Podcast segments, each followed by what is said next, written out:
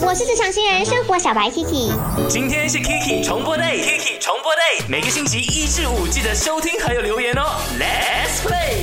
今天的麦饭长 Kiki 说的就是呢，你或者是你的身边、你的朋友、你的家人都好，有没有哪一些人因为疫情而跟他的另外一半分手分开了呢？我特别喜欢这位朋友幺零三九七，他在我的 IG 他 DM 我，他说阿 K，我必须要讲一句话啦。疫情大多只是一个借口，会因为这样分开，其实呢，代表他们经不起考验，也代表他们的感情本来就有问题了。疫情只是最后的一根稻草而已。说真的，我看到这段留言哦，我很难不 say 呀，我认同。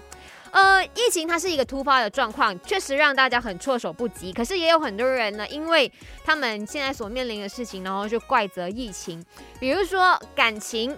如果一开始你们并没有太大的问题的话，你们会因为长期的二十四小时面对面，然后而到最后吵到分开了吗？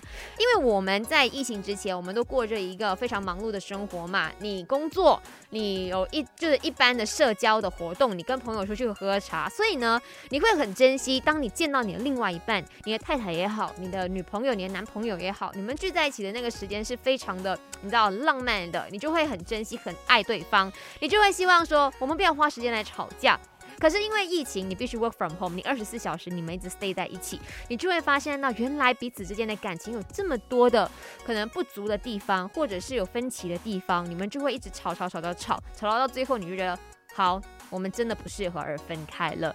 那远距离其实就算没有疫情，我们还是有机会会碰到的。当你们要去为自己的事业拼搏的时候，有些时候你必须做选择。然后这时候就有太多的胡思乱想、不信任度，然后就出现了。不能够把所有的事情都怪责疫情，疫情它只是一个理由咯。真的很多人讲说，因为我们要被必要分开一年，所以我们分手吧。啊，或者是因为这个疫情，我们一直待在一起，我们一直吵架，不健康，我们分手吧。呀，希望说大家在讨论着你们的感情的时候呢，可以用最。